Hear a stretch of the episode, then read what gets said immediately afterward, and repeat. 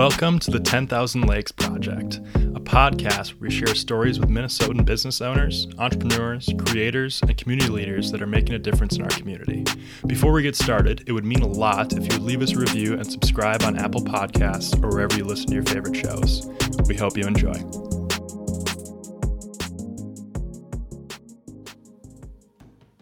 Alrighty, we are live.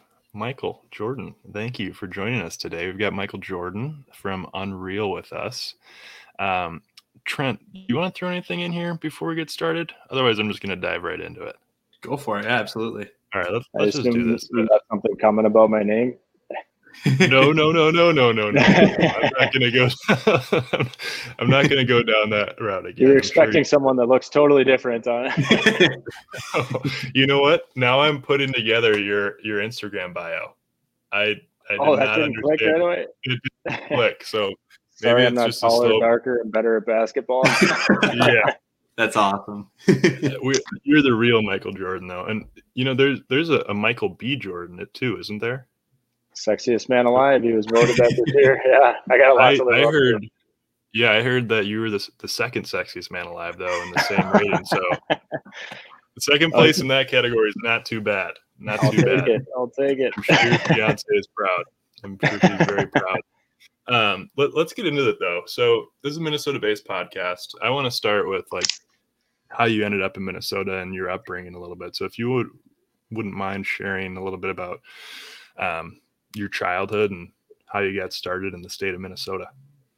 Yeah, for sure. Um, you know, it wasn't by choice. I was born and raised here, um, but very thankful to be to be uh, you know in the great state of Minnesota. It's um, you know it's I, I could do without the cold winters, that's for sure. I'll probably be a snowbird at some point, but you know I really love I love just uh, you know everything that Minnesota has to offer. You really appreciate the seasons, and you appreciate getting into warmer weather. You know, after after a super cold, freezing winter, and you know, I did it the true Minnesotan way. You know, played hockey growing up, and and golf in the off season, and lacrosse in the spring, and so kind of got to see you know all different sides of Minnesota. And I, I grew up in. And yeah, man, just kind of born and raised, tried and true, and you know, spent the cat spent uh, you know winter or the summers up north at the cabin, and you know, just like you guys, I'm sure. And um, yeah, I went to White Lake for high school, and then oh no, oh, when that was, oh, where are you from? I'm a Hill Murray guy. Oh my god. Should All we right. end it right now? Uh, just, well, it was nice talking to you, Michael. Yeah, um, no. Trent, are you a Hill Murray guy as well? No, I'm a I'm a Hermantown guy. I don't know if you've heard of Hermantown at all or not. Yeah, of course. Of course. yep, up north.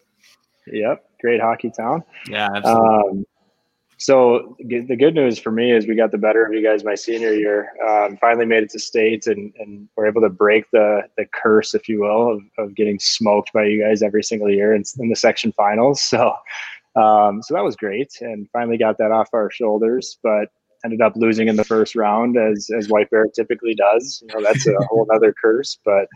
Um, but no, man, I, I, you know I love where I grew up and, and wouldn't trade it for anything. And you know, we're I'm getting ready to buy a house here in, in Minnesota right now. I'm doing the condo life downtown, and as you as you mentioned before we jumped on here, you know, just got engaged and and kind of making that transition into adulthood and getting our you know first first real house. So I'll actually have to mow a lawn and, and plow a driveway, which I'm not not super eager about, but um, you know, it's all part of it. So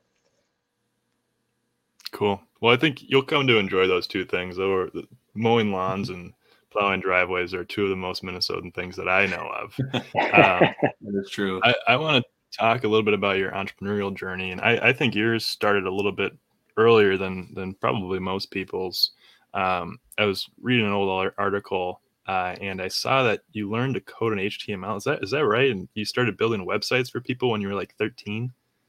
Yeah, yeah, that is true. Um, you know, I was more into the graphic design side of it than I was into the coding, but you have to, especially back then, you had to know both. Both there really wasn't, uh, you know, there wasn't the the Wix platforms and things like that where it's pretty easy to plug and play and just move move things around. Um, so yeah, it was it was back when I was probably 12 or 13. Um, Comcast kind of came to fruition and, and took over the.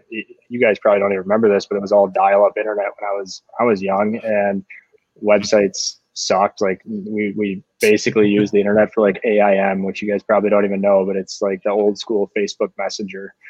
Um, you guys don't know what that is? uh, I remember. I know what dial-up internet is because I think we had it when I was like five, and I remember like hearing the old computer turn on, like the ear, ear. Yeah. But other yeah. than that, just nothing. so, well, when that happened, it was websites kind of became, you know, exciting and like there was actually you could browse around, learn information on them. It wasn't just you know raw data on, on websites. Gosh, I'm old. Um, so when I saw that, I was pretty intrigued by it, wanted to learn exactly how to build these things. And, and so I kind of just dove all in and used Google as kind of my, my course book, if you will. And got, you know, got pretty far along with that. So I was, like I said, doing a lot of graphic design and then kind of figuring out how to splice it and, and code it into an HTML site. And I grew up, like I said, in White Bear. I was caddying um, at, at Dellwood Country Club, which is not mm-hmm. too far. Um, yeah. So I, I, was caddying there basically every day. And fortunately for me, most of the guys that I carried bags for were, owned a small or medium sized business. And so I would I would kind of just hustle it both ways. You know, I'd carry your bag, and then you know, what do you need for a website? I'll do it for half of what I, whatever the agency would charge you. And so that was kind of my yeah my little hustle grind through you know junior high, high school and got pretty decent. I would I would say you know I wasn't um, I was good enough to put a website together and make things look pretty, but I wasn't a phenomenal coder by any means. Um, but you know, it really evolved my my uh, entrepreneurial path, I would say, and then just my my skill set of being able to you know design things to to meet a certain aesthetic and put together kind of a, a brand for different companies that I was working for. And so it started there, and then um, you know, I had a couple clients call and say, "Hey, you know, you did my logo. Can you can you put it on some hats and T-shirts?" And and so I'm like, "Well, you know, I don't I don't really know how to do that, but I'll I'll figure it out. Yeah, we'll we'll, call some people and see what we can do." And so I called up a few different you know embroidery shops and things like that around, and ended up connecting with a guy named Derek Cooper, who mm-hmm. was a hockey co- former hockey coach in White Bear. Um, and he had a little like embroidery screen print operation going in his basement called Coop Sportswear. And so he started stitching up shirts, and, and it was mainly like polo. you you'd buy like a generic polo and stitch a logo on the on the chest or whatever. Buy a you know generic hat, stitch a logo on. And it was that was kind of the breakthrough for me. Seeing like, okay, I had this idea in my head. I designed it up on on Photoshop or Illustrator, you know, one of the Adobe products, and that part was always cool for me, seeing like a vision come out of my head and onto paper, if you will. Uh, but then seeing it on a tangible garment was kind of the, the real breakthrough for me. I just fell in love with that process of like bringing an idea to life. And so um, that's kind of where it all started was, you know, that was the first run of, of apparel I did was just doing kind of these small, you know, 12 piece orders for different corporate accounts. Um, and then it turned into White Bear Hockey needed their team apparel stuff done. And and I was the the go to option, being that I you know just graduated and and played hockey there. So um, yeah, I kind of started off and just naturally progressed over the years, and you know pretty quickly after starting Unreal, I got tired of of buying other people's blank garments and stitching logos. So I said, I'm going to just make my own garments. I got, you know, my own ideas that I think are better on how to make these things. And I figured it would be pretty easy. You know, everyone else seems to be able to do it, but I had no idea what I was getting myself into. Making garments is like building a house. right. So we had to we had to dive in head first once we made that decision. So it's been a fun journey though, for sure. Yeah, really cool. And that, that's something that I I saw growing up. I think the first encounter that I had with Unreal was with Woodbury hockey. Looking back, it, it was probably with White Bear hockey, and I just didn't know it, but.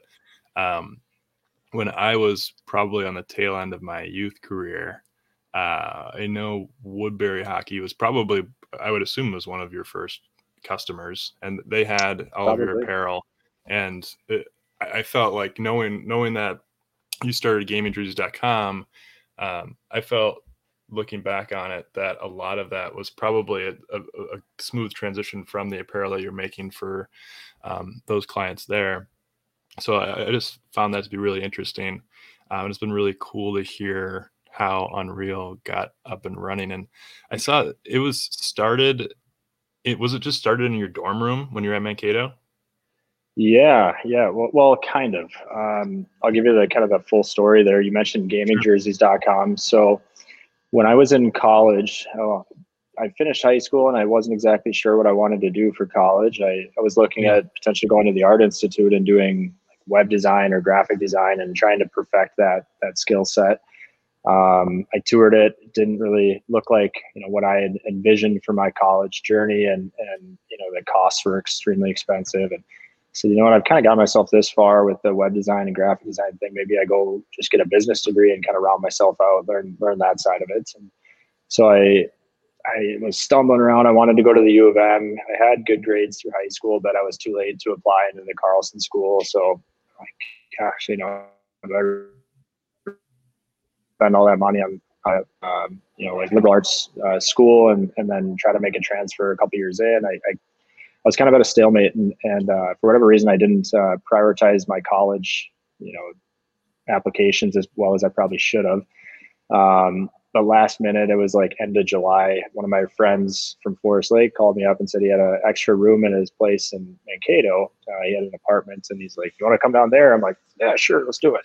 so, so I went. In, I went down to Mankato. I figured let's uh, at least get the generals out of the way. You know, that might be a better experience than just doing like you know you're probably familiar with like Century College or, or one of the local community colleges. That was kind of my plan B to just knock out the generals, but ended up at Mankato, and as I was there, I started doing um, doing a bunch of freelance design work and web design stuff. And I was just looking on the internet for different jobs and stumbled across one where a guy needed um, catalogs designed or, or, new jersey templates for softball, hockey jerseys, and it was uh, a printing method I had never heard of. It's called sublimation printing.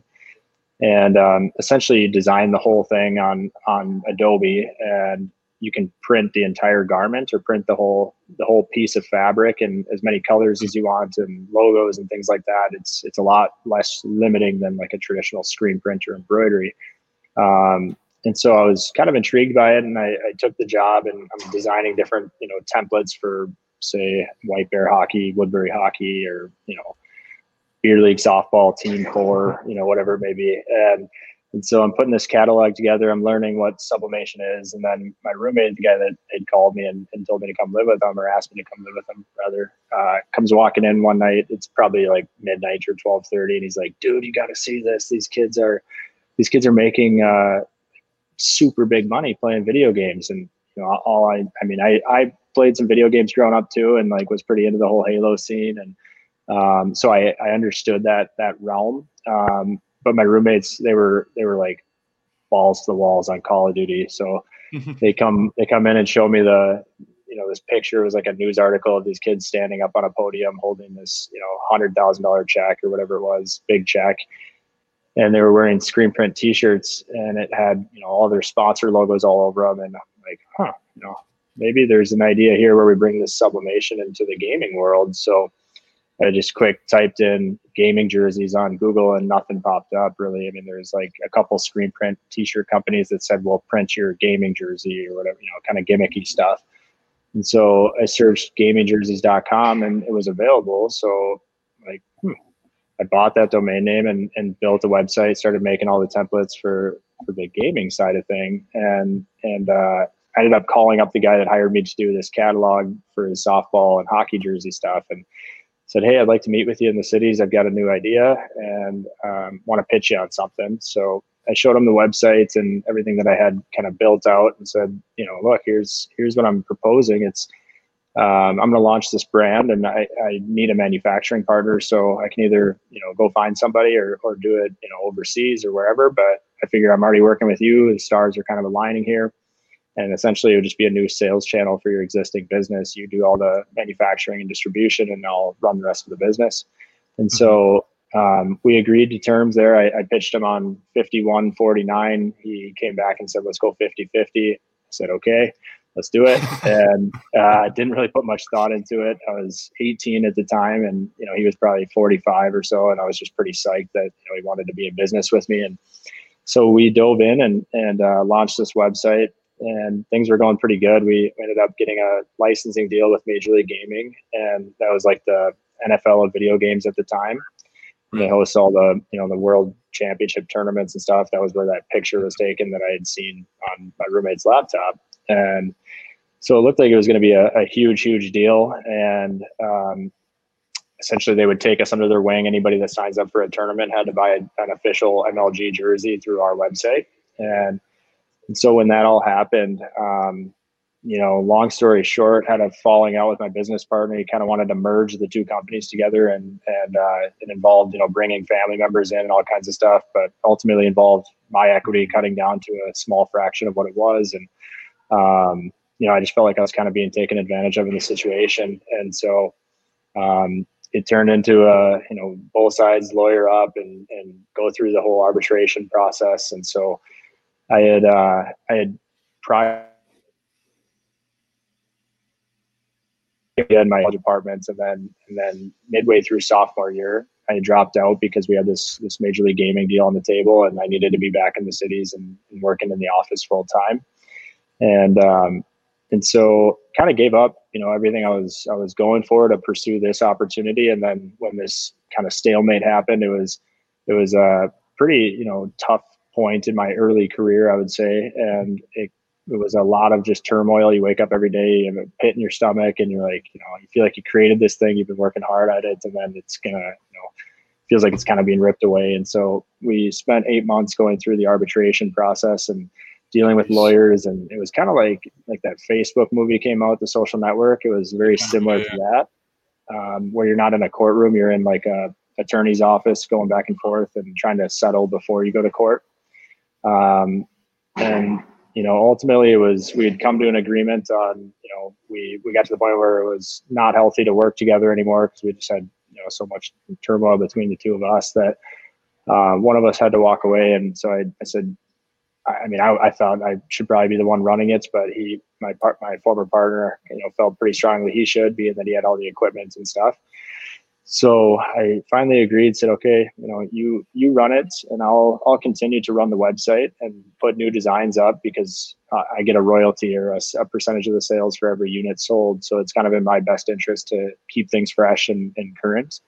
Um, so I liked that proposal. I you know I agreed to that, and then we would go back and uh, well, we'd shake hands at the table, thought we had a deal done, and then you know I'd go through the contract in, in depth and realize there's some fine print on page 45 that says, you know, if the logo changes, then no royalties get paid. And I'm like, wait a second, you know, now I know what happens tomorrow. A new logo rolls out, and I'm out of the whole deal. Like it just seemed like there was always a catch, and at that point I was I was racking up a pretty good bill with my attorney and I'm 19 at the time and I'm like, okay, I'm a college dropout. I owe my attorney fifty thousand dollars right now. I got 20 in student debt or 25 and I I'm just not in a good spot and I, I didn't want to keep kicking the can and you know you know working with this with my attorneys and trying to figure this out if I felt like there was always going to be a catch, you know, at the end.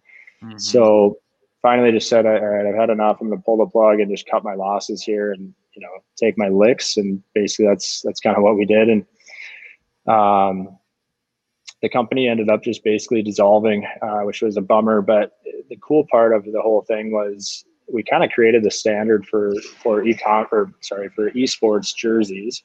Um, now it's like that's that's the standard is the sublimated jersey, and, and I feel like we kind of were the the front of that, you know, bringing it to fruition. So that was that was kind of cool and and and exciting, but um, ultimately didn't end up, you know, reaping any reward from it. Um, so it was uh, like it was a really good learning lesson, and honestly, I'm so happy that it happened because I think if I would have just hit hit a home run there on the first swing, I would would really not appreciate what it takes to to do it all over again. And and um, you know, probably would have fallen on my face at some points and, and fallen a lot harder than I did. So I'm sure it was a, a really good blessing in disguise. And I, I kind of look at it as my, my MBA program as a dropout. You know, I learned so much going through that with the attorneys and, and uh, just the legal side of business. And so, um, super good experience, but um, you know, a gut wrenching one at that. It, it, sucked being in that position of okay, now it's all over, and I've got all these bills to pay, and I am dropped out of school. I don't have a job. I, you know, I've got a lot of negatives going on in my life, um, and so at that point, I mean, you want me to continue into the next segment, or should I? Yeah, keep it going. I, am going to ask, so you might as well just keep right. going. yeah, cut me off at any point and just ask questions. But I am just um, listening at that point, I, you know, I was in a bit of a bad place, but I, I said, you know, we got to get back on our feet and, and do something here. So um, I called up one of my one of my you know family friends or guys that I caddied for um, back in the day, and um, asked for a job. He had an appraisal company, um, real estate appraisals, and so he had mentioned something to me, uh, you know, a while earlier. If you ever need a job, you know, we'd love to to train you in and get you into the real estate appraisal thing. And so so well, it's probably the best time I'm going to have. So I called him up and, and got in as a trainee real estate appraiser and started doing that. Um, and as I as I did that, I, that was my kind of steady, you know, regular paycheck. Um, and then at night, I was working on something else. I had an idea for a brand, um, you know, similar to what I was doing with gaming jerseys, but I thought of the idea probably like you know, a year into the gaming jerseys thing, somewhere around that 18, 19 years old mark, um, to create a, a, sports brand or a lifestyle brand that, that re- really resonates with athletes and call it Unreal because basically every time I see somebody win a championship game, they go, well, how did that feel? And, and uh, the response is always, it was unreal. And it's, it's like the word that seems like athletes more commonly than anyone else uses to describe the indescribable and uh, are just the best moments in life. And so I'm like, what a great name, you know, that could be a really cool brand. And um, and so I kind of had actually I had a website already halfway built for Unreal while gaming jerseys was still going on. And uh, and so when I pulled the plug on gaming jerseys, it was kind of a natural next step to launch that site. And the only problem was I didn't have any money to do it. So um, I had three hundred dollars in my savings account tucked away, and I, I said, you know what, go. I mean, it's not going big, but you know we're going to go home either way. so pull it out and let's let's see how many hats and T-shirts we can buy for three hundred dollars and see what we can do. So I pulled out that three hundred bucks, called up uh, Derek Cooper, the Coop Sportswear guy that I had connected with back when I was you know somewhere between thirteen and sixteen, and uh, said, "Come on over, we'll figure it out." And we we stitched up some hats and, and printed some T-shirts, got a website going, and and uh, you know launched the social media channels and, and just started running with it. And so at that point i was i was in mom's basement back in bear lake uh, college dropout. And that christmas i think she had got me a, a printer so i could it was like a, a little uh, hp like almost like a normal desk printer um, but I rigged it up and modified it to print sublimation inks. So I was like doing all the sublimation printing in her basement. and uh, you know, doing what we could to bootstrap this thing. And, and, and yeah, you know, it started out really small. It was like, you know, buying t-shirts that were blank from a distributor and then doing our own prints on them and really focusing on the graphics more than the, the garments itself. Who were you um, selling them to at the time? It was, you know, guys like you and me, you know, it was, we hmm. took we kind of took off on Twitter early on, and it was so it was like former hockey players essentially, or current hockey players. Yeah. It started out as kind of, you know, I hate to say it, but a little more like dangle snipe, selly, score. You know, like it wasn't yeah. it wasn't as cheesy as that, and that was my goal was to not make like super cheesy, you know, I play hockey graphic tees. Um, but it was I want to make some graphic tees that resonate with with the hockey player persona was kind of the the foundation of it, and and um, you know I was I, I I like to remember it as I got kind of bored of doing that a couple months into it and said, you know, I'd like to just figure out how to make my own garments. I think we could come up with some really cool stuff. I have, you know, my own ideas on how to how to stitch these things and, and do the different cuts and fabrics.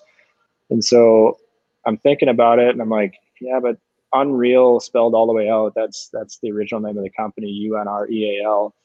Um, it just doesn't look great when you print it on a shirt or when you put it on as a logo. It's for whatever reason it just looks a little gaudy. And so the the idea to shorten it to UNRL just like popped into my head one night a few months into starting this company. And I'm like huh you know I put it on paper and I ended up staying up to like three in the morning that night getting it all you know drawn up the original logo and it, which it hasn't changed since. But Um, got it on paper and I'm looking at. it, I'm like, this could really be, you know, a legitimate brand. I think there's some legs to this, and it's a little bit ambiguous. Like people might not know it means Yeah. Unreal right when you see it. And Yeah, and I was gonna say I'm very glad you did that. And Trent, I'm not sure if you feel the same way about this, but when I first saw it, it made me think. And at the time, Yeah. I didn't know what like Yep, why I was exactly. thinking that way, but but from like a, a marketing branding perspective, looking back on it, it's just pure genius. I don't know if there was thought put into it, but just the fact that you're not 100% sure if it is Unreal or if it's UNRL, but it gets you thinking, it gets you talking, and I'm very glad you went down that route.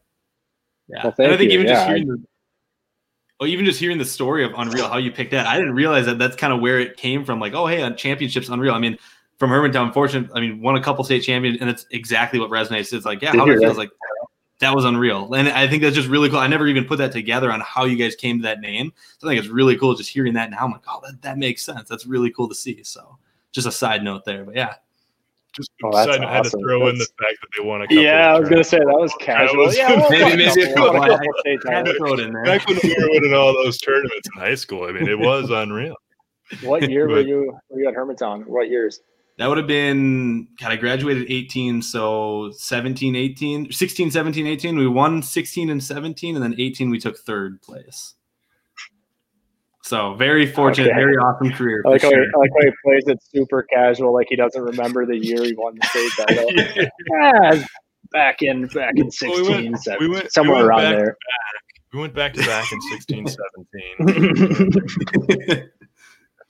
That's pretty awesome. I wish I could say the same, but just getting out there and, and taking a lap on that ice was surreal. I mean, unreal. it was, it was uh, pretty, you know, you're shaking in your boots by the time you get out on that ice. And at first, like, I don't know if it was the same for you, but we got out there and, you know, you've attended the state tournament your whole life. And you see, when you go there as a fan, you're like, gosh, I can't even imagine what it's like out there with a packed stadium. And Yeah. so we got out there, we had the morning game on, I think, Thursday. And we skate out and it kind of looked like bleak in the stands. We're like, what's going on? You know, you're looking around the lower bowl, and then all of a sudden we, my- I think my buddy Mac taps me on the shoulder. He's like, dude, look up. And I look up and just see the whole, the whole place, you know, the whole upper level was just a sea of orange. And we're like, wow, like that's pretty dang cool. I mean, it's, That what a cool like spectacle for a high school kid to be able to participate in something like that, Yeah. let alone win a couple times. Oh, absolutely. Yeah. I mean, even I mean, a little different for us. We're single A, so we never. They, I don't think they even opened the upper level for us. So it was just the lower. But even that was so cool seeing that pretty full.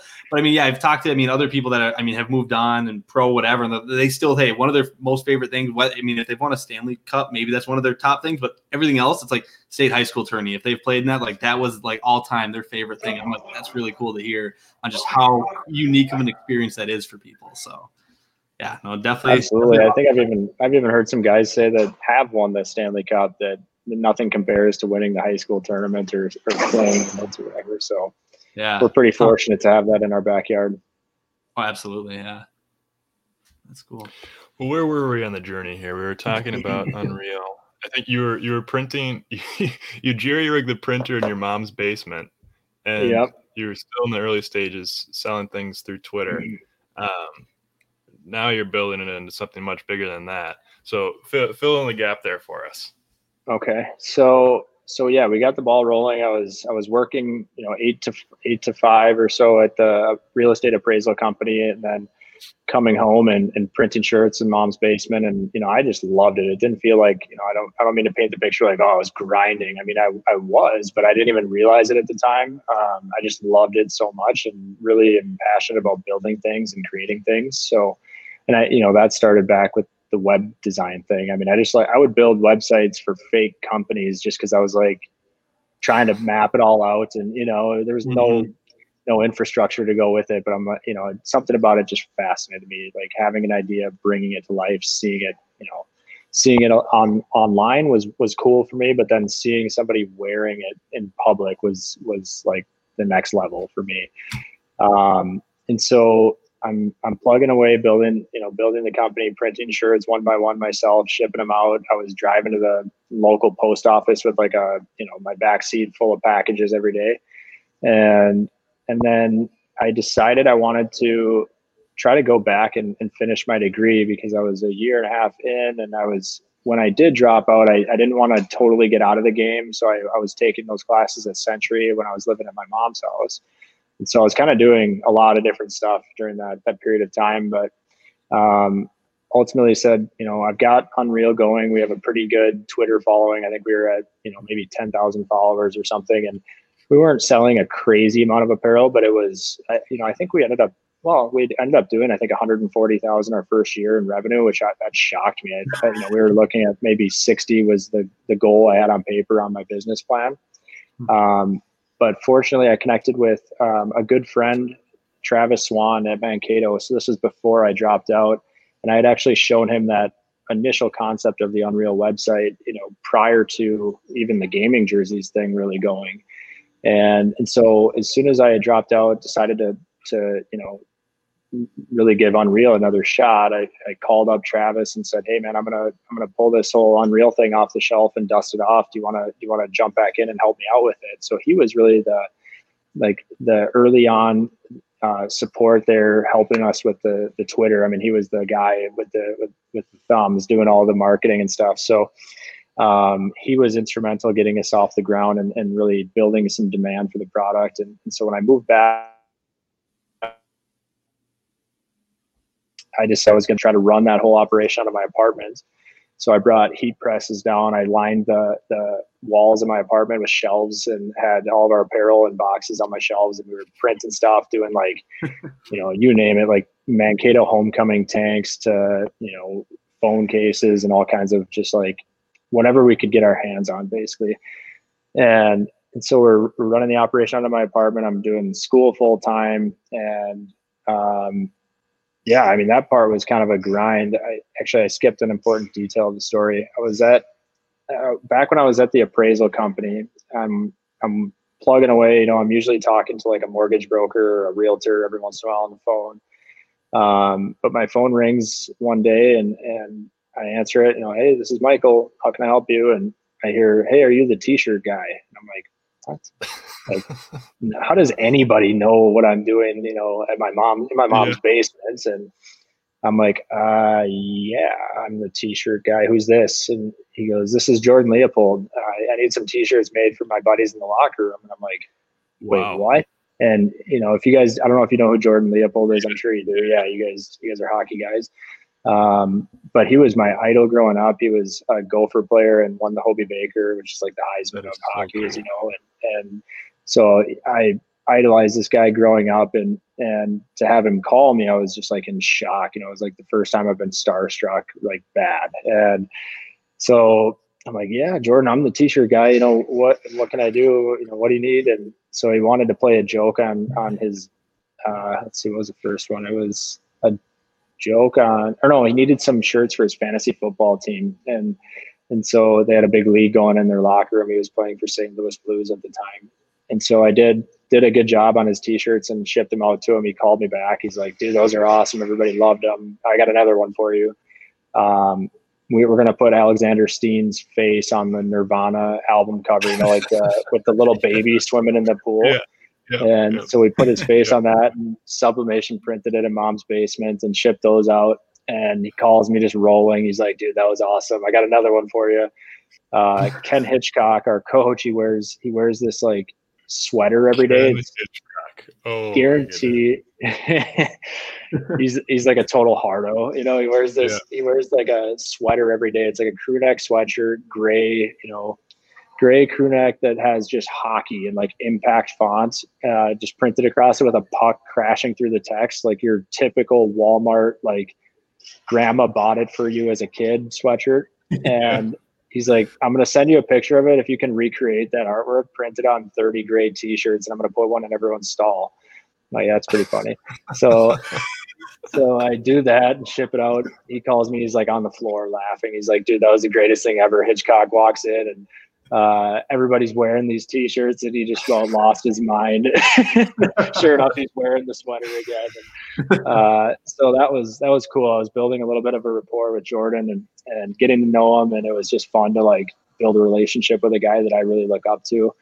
And so after that third round of t-shirts, I finally called him up and said, "Hey, man, you know this has been a lot of fun. I'll keep doing it for you, but um, what I'm really trying to do is build a brand. I, I'm, it's called Unreal, and my ultimate dream is to get into the NHL and, and do some license um, licensed apparel in the pro shops. And I told them about the gaming jerseys thing and how I'm doing this sublimation printing and how there's a lot of like unique, you know, cool things you can do with it. And one one of the ideas I had was I wanted to make a jersey, the design of a hockey jersey. I wanted to put it into a hooded sweatshirt and and make like you know a replica jersey that's actually comfortable and wearable and more casual than a than wearing a jersey to the game. And so I said, "Is there, um, you know, is there any way that I could make like a St. Louis Blues hoodie and then send it out to you? And and could you put it on the right person's desk and we'll just see if something happens?" And he's like, "Well, yeah, man, that's cool. Um, why don't we why don't we just call the Wild and we'll get a meeting with them because they're right in your backyard. That that'd probably be a lot easier."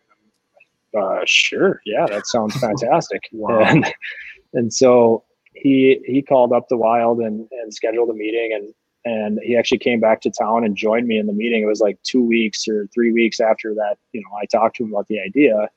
And so I had to rush and like figure out how to make a really, you know, good sample for the meeting. Um, and it wasn't that good. It was, it was like a really stiff fabric. It didn't have a lot of stretch or give to it. It looked cool, but it was, uh, you know, the sizing was off. It was way smaller than it should have been and it was an XL, but it was like really a medium. You know, it was like I would have struggled to put it on. Um, but it, I'm like, you know what, it's good enough for this meeting. I think like hopefully we can get it done. I printed up like um, kind of a company brief on some cardstock paper. Like here's how many Twitter followers we have. Here's you know what we're trying to do. Here's here's our target market and you know, basically kind of just try to give the wild a, a, few reasons why it would make sense for them to give me a chance. And so we went into that meeting and um, you know i was you want to talk about starstruck on the phone like seeing jordan in real life and shaking his hand like you know it was like a five second ordeal right before we walked in there. We didn't we didn't meet at a coffee shop and debrief a plan or anything. We just like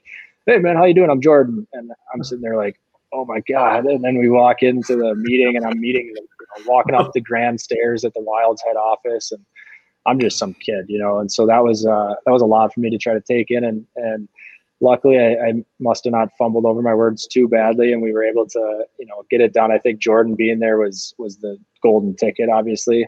Um, but he he kind of stepped in and, and took the mic from me at one point in the meeting and said you know what? This is what all the kids are wearing nowadays. This is the next cool brand. If you guys want to stay relevant then you, you should give them a shot.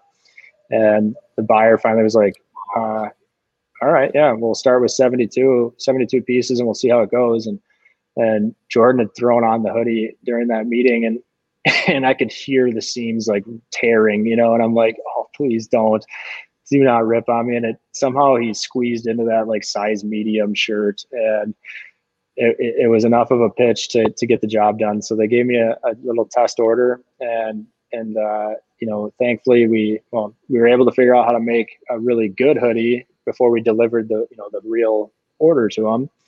So we got new fabrics, figured out how to, you know, put it all together really nicely, got our sizing, uh, you know, pretty well dialed in.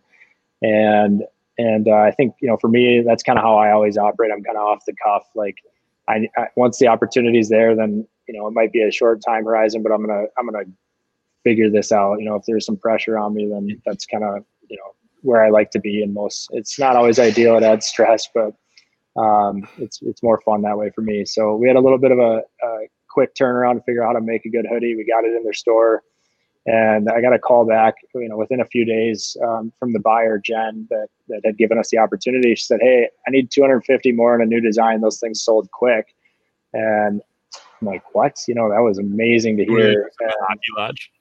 Yeah, yep, they're in the Hockey Lodge at the Xcel. Um, yeah, yeah. And so, hey guys, um, so that was pretty amazing to to hear, and I was honestly very nervous about about the product going in their store because Jen had priced it at ninety nine dollars for the hoodie, which back in you know what was it 2014 that was an expensive sweatshirt. I mean today it's an expensive sweatshirt, but I think Reebok was the top dog back then, and their highest end hoodie that the team was wearing was like seventy five or something. So hmm. I was like, oh man, I think you know she might have priced it out of the market, but um, sure enough, it, it you know, there's something to be said about the higher the price, the longer the line, I think too. So, um, fortunately for me, it worked out. We did another 250, and I did like a digital camo. Uh, it was like a white digital camo background on the hoodie, and made their logo kind of tonal. Like it was a, I, I knocked it down to just one color, dark green, instead of having the red and the mm-hmm. tan and the yellow in there and people just loved it. They sold all of them in one night, and, and so I got the heck call afterwards, and, and, Jen said, "Hey, those that was the fastest selling product we've ever had. I need another design. Reload me on that one, and then get me a new design." I'm like, "Okay, we're on to something." So at, at this time, were you still in your basement still, or or where was this at at this time in your journey? Um, this was I was back in college. I remember I was at a uh, okay. I was at a concert in Mankato that night when I got the phone call, and I was with all my boys, and I was like, "Dude, you're not gonna believe it! They sold out in one night." We were just like amped. It was so fun. Um, so yeah, I was running it from Mankato, and and uh, and I was back and forth though every like three times a week. I was to and from the cities, and, and so um, yeah, that was kind of the initial like kickoff. I would say, you know, the, the getting it going on Twitter was was our you know first initial launch, but I think our real like you know we're here to stay was when when we started selling product through the wild and and they gave us that opportunity. That was a, a huge launch pad for us, and um, you know I think we've just continued to evolve since then, and it's it's been quite a fun journey and and just how doors continue and you know one thing leads to another and you start perfecting your craft and getting better and better and better and and it's uh you know that's what it's all about i guess you know hate to be cliche but that's that's kind of the american dream. Mm-hmm. and uh it's been you know it's been i've been very blessed to get get the different doors to open at the right times and things like that along this way so. Cool yeah, well, I obviously over the last several years you've been building Unreal into something much larger than it than it was in the beginning when you were shipping. Uh, I don't even know what you would call them, like meme T-shirts to Jordan Leopold uh, when he was right. blue. but I do, I do want to get to speaking about, of meme T-shirts. Stand up one more time. Me? Yeah. What's your shirt say? It, it says, "It says yeah, boy." so it's basically a, that. Yeah, it was that for the yeah, hockey industry. pretty much. This is a, a, life is good. A life is good T-shirt. Absolutely love these things. Anytime I see a life awesome. is good store, I just wander my way in there.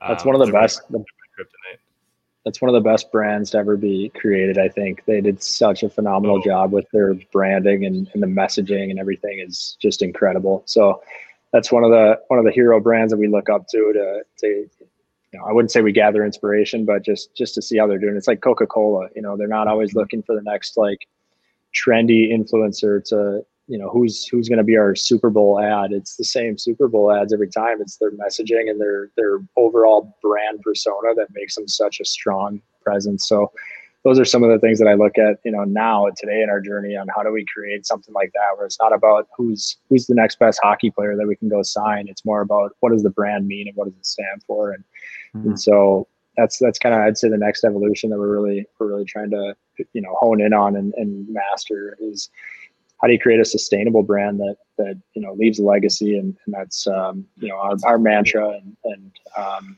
a core value of our company. And so um, yeah, it's it's interesting how you know it starts as a let's how do we print t-shirts the right way? And then how do you make a really solid garment? And then there's so many levels and elements to creating a solid brand and you know a company in general but um it's been you know nothing short of incredible just just getting to navigate each step of the way. And and you know kind of going back to the gaming jerseys thing like i said earlier what a great learning lesson lesson that that was for me um, to be able to fall on my face, you know, pretty hard and, and see, you know, see all angles of where I went wrong, maybe what I could have done differently to avoid that at the beginning. And, you know, it's just made me sharper and sharper over the years with, with the Unreal side of things. And, and man, I'll tell you right now, like Unreal, we've had, we've had thousands of, of mistakes throughout this whole journey. It's been a total learning lesson. It's not like, you know, we had a, an executive team that we hired in from Nike to come, you know, create this brand. It was uh, let's let's try to figure it out one step at a time. And so,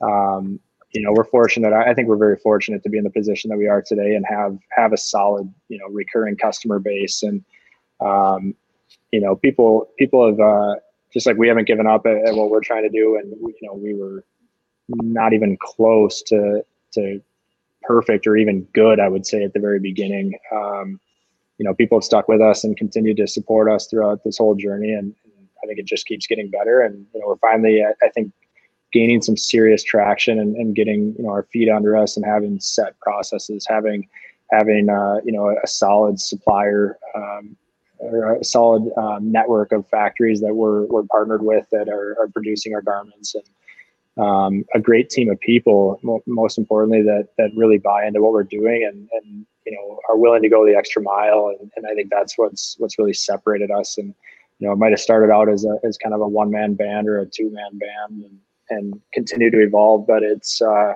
you know we have such a great team of people today that are all just like you know guys like you and me that want to want to make a difference and want to do something want to create something and, and have a say in a, in a process. They don't want to just go clock in and, and clock out at the end of the day and then then go on to what they want to do. I mean i think people here really get a lot of fulfillment out of out of building something and and trying to leave a legacy make a difference and um, yeah. you know be a part of something bigger than ourselves I, I think this is a really good transition point. And you got into it a little bit there, um, but I want to uh, build on top of it. So at first, you were just trying to figure out how the heck you can make a T-shirt, and then you figure out how to sell it, and then you figured out how how the heck can you scale this business. And it sounds like you're at a point right now where you're getting a lot of operational efficiencies out of the way you're doing things, and you're starting to think about what impact can we have as a brand and can I have as a person outside of just the business? What what can we do as an organization to make an impact on our community? And so i want to talk about change starts with me movement that you were a part of. Um, mm-hmm. so if you want to just share a little bit about where the idea of that came from and uh, what you guys have done so far with it. Yeah yeah for sure. So that's been a that's been a really fun one and, and just a really cool project to be involved in and, and see kind of a, the really quick impacts that we can make and, and just by putting a little bit of elbow grease in and going a little bit um, you know above and beyond what what we're used to. Um, you know it started with we have a partnership with masonic children's hospital at the university of minnesota and we call ourselves uh, the masonic mafia. There's just a team of, of people business business leaders and, and community members that we all we all are you know very much intertwined with Masonic and and have a lot of involvement in whether it's giving back or attending the events and supporting the patients.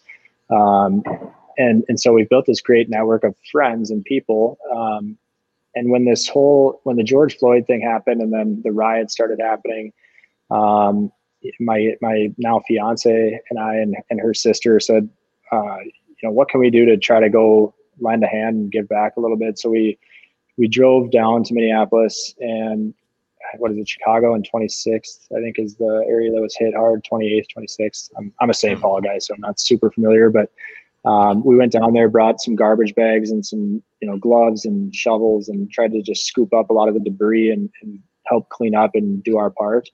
Um, you know, kind of, it was kind of defeating though, honestly, like we're down there sweeping up and you're using a shovel and you got mean, I could just tell like a bulldozer is going to come in tomorrow and just like, you know, really sweep this thing up. It's, it was, it was beautiful seeing all the people there that were willing to help out. But I'm like, God, I feel like we're really not, we're not really moving the needle. We're not making a huge impact. Um, it's cute, but we're not doing much. And so my we had a I had a story on Instagram just like showing the wreckage and stuff that was down there, and, and one of the Masonic Mafia members, Justin Hall, um, calls me up the next night. He said, "Hey, I'm bringing my kids down there.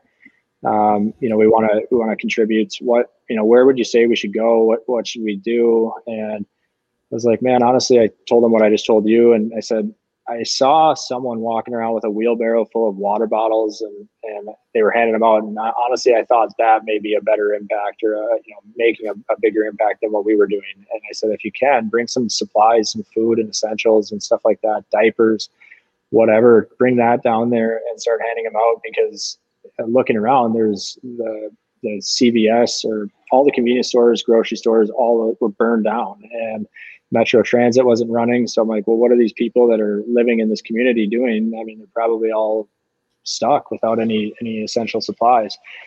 And Justin is like a strong type A personality. He's he's like, all right, yeah, yep, on it, done, bye. Just hangs up the phone. I'm like, okay, hopefully that you know helped. he calls me the next night. He, he's like, or maybe it was later that, that, yeah, probably the next night he calls me and he's like, Hey, so here's the game plan. Uh, I've rounded up, you know, 50 people. We've got a donation drive. We're coming in on Wednesday, and we're going to do a big donation drive in, in Woodbury, and we're going to bring all the essential supplies down down to Minneapolis and hand it all out on Thursday. Um, and he's like, I need 150 T-shirts. We're going to call it Change Starts with Me. I need 150 T-shirts made up by Wednesday morning. I'm like, dude, it's Monday night at 10 o'clock. You need. okay, uh, we'll, we'll we'll get it done. So whip up the logo for Change Starts with Me. And so I, am not the brainchild of all that. Justin really is. And, and hmm. you know, he's got a, we've assembled a team of volunteers that are just community members, some Masonic people, some just, you know, Justin's network. Um, but there's a team of about 20 of us that are kind of the committee behind Change Starts with Me. And the first event we did was just a wild success. We got down there, we had, um, you know, half the Vikings team was there, the Timberwolves, the Wild players, um, just to show their support. And then we had um, the radio stations there, the news networks, and we just created this like really kind of fun, upbeat, um, good vibes event where we had music blasting, handing out ice cream to the kids, and basically all the community members that were that were you know impacted by this were just lined up. It was like a couple thousand people. I want to say that we were able to serve. Um, they just lined up, walked through the whole assembly of essentials. And, you know, you had guys like PJ Fleck there that were, he was dripping in sweat, like carrying bags full of groceries and stuff to people's cars. Like that guy doesn't take, he doesn't miss a beat or take a day off. You know, he, he was in the trenches working hard. Everybody really was. And so that was like really, really cool to, to see, man, we can, you know, if we put in a little extra effort, we can really, you know, make someone's day and, and hopefully, you know, really help make a serious impact that, that people and, and just provide people the relief that they need in a time like this. So that's kind of how it started and, and what, what was the initial driver. And it, it, you know, we had all these people, like I said, like the 20 person committee kind of throwing ideas in the hat and, you know, what, what can we do with this? And so I said, well, I'll, I'll throw a t-shirt, I'll throw the t-shirt on our website. We'll sell it and donate all the proceeds back so we can raise a little bit of money and do something with that. And Cub Foods jumped in, donated. I mean, they had donated almost all the essentials, you know, out of the gates and, and I'm sure some cash as well to help help the next family or business that was struggling. And and so it turned into a kind of a movement where you know we're not only doing these food and donation drives, but also providing support and mentorship and and scholarships and grants and things of that nature to um, people of color and just you know people that that need really need the opportunity and, and otherwise would not have it. And so trying to break the the racial inequities and, and those barriers that, that exist and that have really come to fruition, you know, this past year. And, um, you know, just try to make, be a light in a, in a, in kind of a dark, dark environment that, that we all went through there in 2020. And, and so that was really fun, really fulfilling, I think for, for myself personally, but also for my whole staff. I mean, my whole team was, was just like PJ running around carrying, carrying, you know, groceries to everyone's car and, and nobody once complained about it. Everybody wanted to volunteer their time, and, and so I think you know those are the little things that that's what you know our company mantra, as I mentioned earlier, is leave a legacy, and, and things like Change Starts with Me or getting involved with uh, Masonic or the Jack Jablonski Foundation. Those type of those type of relationships are really you know the the piece that that embodies that whole leave a legacy mantra. It's it's not only are we building a, a, company that we want to to stand the test of time and really be bigger than than all of us individually, but you know we wanted to give back and make a difference and use our platform for that that purpose. And so know, I feel like all the work that we put in at the, the early stages to get to this point where we have a bit of a platform is really paying off because we can we can do something like that. We can launch a T-shirt and donate the funds back and be able to raise twenty thousand dollars in a few months or a couple months or whatever. You know, I can't remember exactly the timeline timeline it was, but um, you know, it's it's that's really fulfilling, and I think that that adds that extra piece of this isn't just a job for the people that work here. Yeah. So for me, I mean, it's just hearing the change starts with me just gives me like kind of chills on what you guys are doing and how much impact you guys can actually have with that. And I mean, I can attest to how awesome your event was. I happened to come down, raised money. I'm like, hey, I got money to volunteer, and actually came to your guys' event kind of by the Lake Street Target. There, a bunch of people, oh, yeah. your staff. We ended up having to go to another Target to go buy supplies because obviously everything there was shut down. But it was just crazy the amount of people that I saw there that you guys were able to impact. I mean, I just loved. I mean, exactly you said. I just loved being being able to give back there. Um, and just for the people kind of listening here, I mean, is there ways that people, I mean, if they're listening, they want to get involved, how can they get involved with Change Starts With Me? Is there any best way they can go about that? Yeah, absolutely. So on our Facebook page, Change Starts With Me, um, that's where we kind of filter all the all the volunteers and and you have that as like the chat forum. So if you want to volunteer and help out, um, get involved at our next event um, and, and, help with these donation drives, you can you can message us on Change Starts With Me's Facebook. Um, or if you want to be involved as more of a, a support mentor um, for you know donations, things of that nature, our, our website changestartswithme.com. You can make a, a, cash contribution. You can buy a T-shirt, um, or you can you can get involved as a mentor. That would be through the Facebook thing as well. But you know we're looking for business leaders, um, emotional support leaders to to really help and, and fill those voids and, and give back with you know use their skill set to give back and, and help you know be a be a light or be a resource to people that really need it right now. So um, i appreciate you asking that. Um, yeah. yeah. either our website or, or our facebook which you can get there obviously through our website. So um, those are two great resources. Awesome. Well, i appreciate you sharing that and we'll we'll make sure to pass it along. Absolutely. Yeah uh, i i have like a hundred more questions specific about like all right Fire 2020 away. and the transition that's happened. I've got time. I know we're over time right now, but if you have time, I'm happy to go into them. Yeah, let's do it. I, I can go okay, until well, about 1230. Okay, perfect. So we got about 20 minutes. Um, I want to just talk about 2020 as a year for you guys. Um, I, I would love to hear how it went for you personally, and then also Unreal as a business. Is if if you had to pivot throughout the year, I'm sure there's probably a lot of changes that you had to make. Um, so I'd just love to hear a little bit more about how this crazy COVID year has been for you and your brand. Yeah, yeah, good question. It's been it's been nothing short of a, a roller coaster of ups and downs this past year. And um, actually, real quick before I dive into that, I'm the guy I'm I'm, I'm having lunch in 25 minutes with at one o'clock, so I got to leave in about 25. But the guy I'm having lunch with also had a unique 2020. His name's Ben VandenWymelenberg. I think I got that right. Yeah, ben yeah. VW is what he goes by, but a, owner of Woodchuck. Super interesting year. Yeah, interesting. yeah. He so a lot of companies, um, or not a lot, but you know, a handful of companies really dove in and, and used their infrastructure to be a, a, source for PPP or sorry PPE, right? Yeah, PPE. Mm-hmm. Um, medical equipment, face masks, things like that. And I know Ben had a huge hand in that and was probably one of the biggest suppliers across Minnesota for all that stuff. So um, I'm having lunch with him today. I'm going to mention you guys, and maybe he'd be a good guest to get on next and, and ask that same question because I'm sure he has a whole another lens on it. But um, from our perspective, it's uh, it was unique because you know we got through we had a big projection for this year. We wanted to really grow. And and so through we, we measure our success on a quarterly basis. So we look at 90 day intervals. And and so at the end of the first quarter um, you know we sat down recapped. We had we had exceeded our projection for first quarter. Things were looking good and ready for a big second quarter. And all of a sudden it was you know quick in the in the second quarter this covid announcement happens and and uh, things start the shutdown happens and then and then it was the george floyd scenario happens and you know it was like one thing after the next. And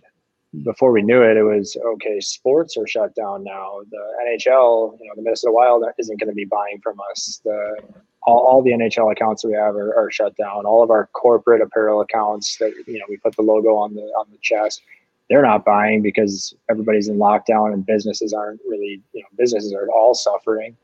Um, retail was our biggest hit. Second quarter is usually a huge quarter for us in selling to Scheels and PGA Superstore and some of these bigger retail accounts. They usually place large volume orders in that that window. And um, we got our well, we got one order from all of our retail stores, and it was it was about a tenth of what we had expected it to be. So we're all kind of looking around like, oh man, like this is not good. Everybody, every retailer we talked to said their budgets were totally on on a freeze until you know there was some certainty around when the when they're going to be able to open their doors again. and so, yeah, things were looking terrible. It was like the Armageddon in the second quarter, and you know, I'm talking to other other business owners and talking to accountants and bankers and everybody I can I can kind of try to pull a little bit of knowledge from on you know what's what what's the next move, what are you guys seeing, what are you doing, and you know 95% of companies were furloughing their staff and kind of you know hunkering down until the foreseeable future, and I'm like, well, that's that's uh, not ideal. That's not necessarily the route I want to go. I want to try to keep morale high because you know thinking long term, we could furlough a bunch of people and then or just cut our staff way down and then try to rebuild. You know, maybe it's third quarter or fourth quarter, maybe it's not till 2021 when things get normal again. But at least we, you know, we could reduce our expenses and, and not be totally upside down um, on the other side. But the big negative I see there is, you know, we've invested a lot into these into our staff current that we currently have, and they've invested a lot into us. And you know, I didn't want to start over from ground zero whenever the world came back to normal. I don't like the idea of our our company is at kind of the beck and call of the rest of society, and and we have to kind of wait until that turns back on for us to be able to run our business successfully. And you know, I don't like being in the fate of of someone else's hands. For example, the retailers. You know, if they're if they're not going to have foot traffic, then our business is now you know upside down. Well, um, I thought long and hard about it, and and ultimately came to this conclusion of you know I, I think it's better that we keep everybody on staff and and you know we might take a big hit but we have a line of credits. We can we can talk to the bank and, and try to borrow some money to get through this. Um, and then the ppp program that the government put out that, that was obviously some assistance not not enough to sustain the losses but you know it was helpful for sure.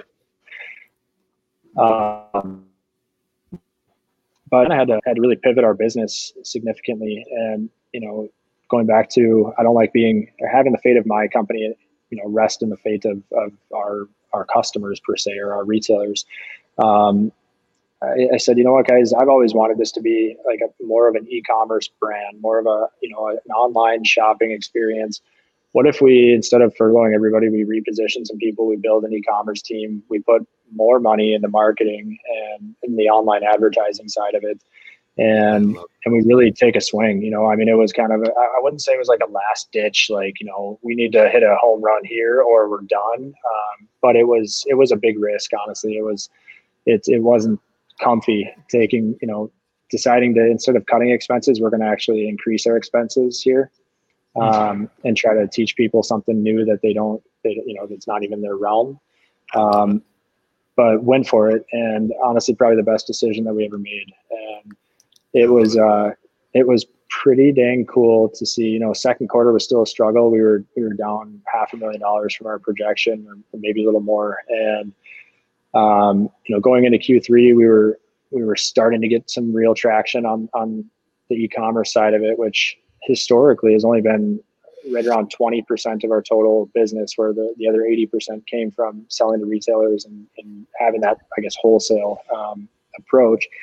And so we wanted to try to flip the script, and it's it's been something that I've always wanted to do. And now is kind of just the now or never timing. So um, took a swing at it, and we, you know, I think speaking to how, how great of a team we have, it, it, you know, they really went all in on that concept and and crushed it on the social media side of it and the marketing and, and the paid online advertising side of it. And, um, you know, we had a good third quarter and it was mainly due to the, the e-commerce stuff. We had a lot of uh, wholesale opportunities that, that also started to come back a little bit, but um, it was, you know, it really interesting. I talked about earlier about, you know, feeling blessed that certain doors open in the right times. Well, got a random cold email from from a company you might know, Barstool Sports, um, and they they sent they have you okay yeah it's it's this new thing it's yeah, yeah. um, but they sent an college, email. It's for college kids, a lot of college people. Yeah, yeah, yeah. So I don't know. It's kind of goofy you know, memes and things like that, but they have some affiliation with sports, so it seemed like it might be a good fit. Um, their sales director from Chicago reached out and said, "Hey, you know, I I've been wearing this polo from you guys and this hat for like three days in a row. We got to figure out a way to work together. And Danny from my sales team, she passed the email to me. She's like, Hey, is this something you want to pursue? I'm like, yeah, something I want to pursue. No, so, no comment, but yes. yeah, yeah. Jeez. Um, absolutely full head of steam. We want to pursue that. And, and so got in touch with, with this guy from Barstool and, and, you know, he's, he's like, I, I thought it was going to be maybe a sales pitch, like, Hey, come spend, you know, hundred grand on our marketing stuff. And, and it wasn't, to my surprise, it was, Hey, let me connect you with our, our, our retail team or our merchandise team. I think we could really do some cool stuff together. And it was like a no strings attached, just like, here's the introduction to our, our merchandise team. And so we sent them a few samples. They loved the, it was a crossover hoodie. Um, and we did a barstool golf version of it sent out a sample and and um, you know it was all preliminary at that point. We didn't have any orders from them but riggs is their their personality on the barstool golf or Fore Play podcast. Mm-hmm. and he did a he, he did a instagram post or a twitter post or something and, and it was a selfie of him. He was wearing the the sample that we had sent out and it was something about his covid test. He said uh, you know test came back negative or something. Uh, I'm COVID free. And then it was like uh, thousands of comments uh, right up, where's that hoodie? How do we get the hoodie? How do we get the hoodie? And so they kind of had no choice because of that post. All of a sudden, Riggs came out a couple hours later. Okay, the hoodie will be on our website in a month. And I had my friends were screenshotting it and sending it to me. I'm like, this is news to me. Like, I'm figuring out after you guys are because they haven't even got an order. Um, sure enough, you know, we were sitting there waiting by the phone, and then the merchandise team calls, "Hey, uh, you know, we have a situation. We, we're going to need 500 of these hoodies immediately, and or however many we could get." And so we pulled them off our shelf, stitched them up, shipped them out, and it just went wild. Like the the overall demand for it is like you know it's kind of like the Minnesota Wild thing again. you know, even even Vail and so that was pretty exciting and, and just like you know how how cool is it that that happens right? You know in a, in a time where we're kind of you know trying to rebuild and pivot. And and so that you know that was technically a wholesale order but it was it was attributed i think in part because our e-commerce business uh, we were advertising more and we were getting in front of these these type of people.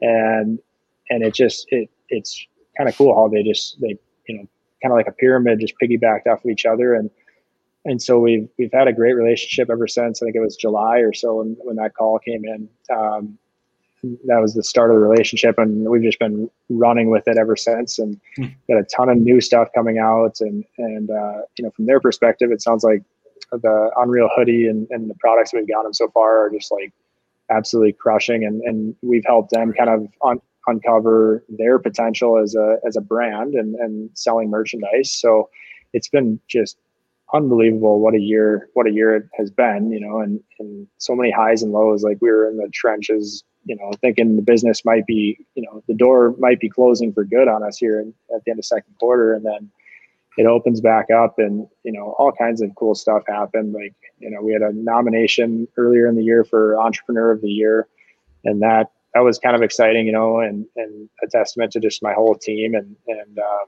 you know to be recognized for something like that was pretty pretty cool. And um, you know, I think we were a, a small fish in that pond. Um, you know, from our our overall size and our revenues and everything like that. I think we were going up against a lot bigger companies, but um, you know, for whatever reason, we we were fortunate enough to make it to the finals of that, and and so for the Midwest region, we were uh, named a you know the top 20 finalists out of the I think it was a seven or eight state region, and, and so that was kind of a cool you know a cool nod and just like a, a, good testament to the hard work that we've all put in you know throughout throughout not just this year but you know since the inception of the company. And and uh, you know finished actually so going back to the the revenues in quarter two and the pivots and things like that you know we we came to a point where we're like okay we need to really revise our our revenue projections here at the end of second quarter because it's just not realistic. We're not going to hit what we had projected in January. So we cut it way back, um, got to a realistic number that we thought we could, you know, if we really got got some steam and, and worked hard, we could probably achieve it, but it was a stretch. Um, it was, you know, 600,000 less than our initial projection. And, and, uh, and so we, we went for it. And then by the end of third quarter, my team is is asking us to revise, asking me to revise the projections to go back to our original January number. And so we went back to the original January number, and then it was like honestly like magic. I, I on December 31st, I'm looking at my phone and and um, and I texted my sales manager Danny. I said, "Hey, how close are we?" I was I was just getting in my car, so I didn't have like my you know financial statements pulled up. But I said, "How close are we to, um, or where are we at revenue wise?" And and she messages me back. Um, we're three hundred dollars away from breaking the four million dollar threshold, which you know our goal was three point six in the beginning, and I'm like three hundred dollars away. So we ended up hitting the the four million dollar mark at like ten o'clock that night on the last day of the year, and it was like, wow, you know, I probably shouldn't shouldn't divulge too much into financials on a on a public podcast, but you know what, it, it is what it is, you know, and that's that's part of the whole story and the journey. You know, some people think that maybe we're smaller than that. Some people might think we're a fifty million dollar company, um, but the the truth is the company started with three hundred dollars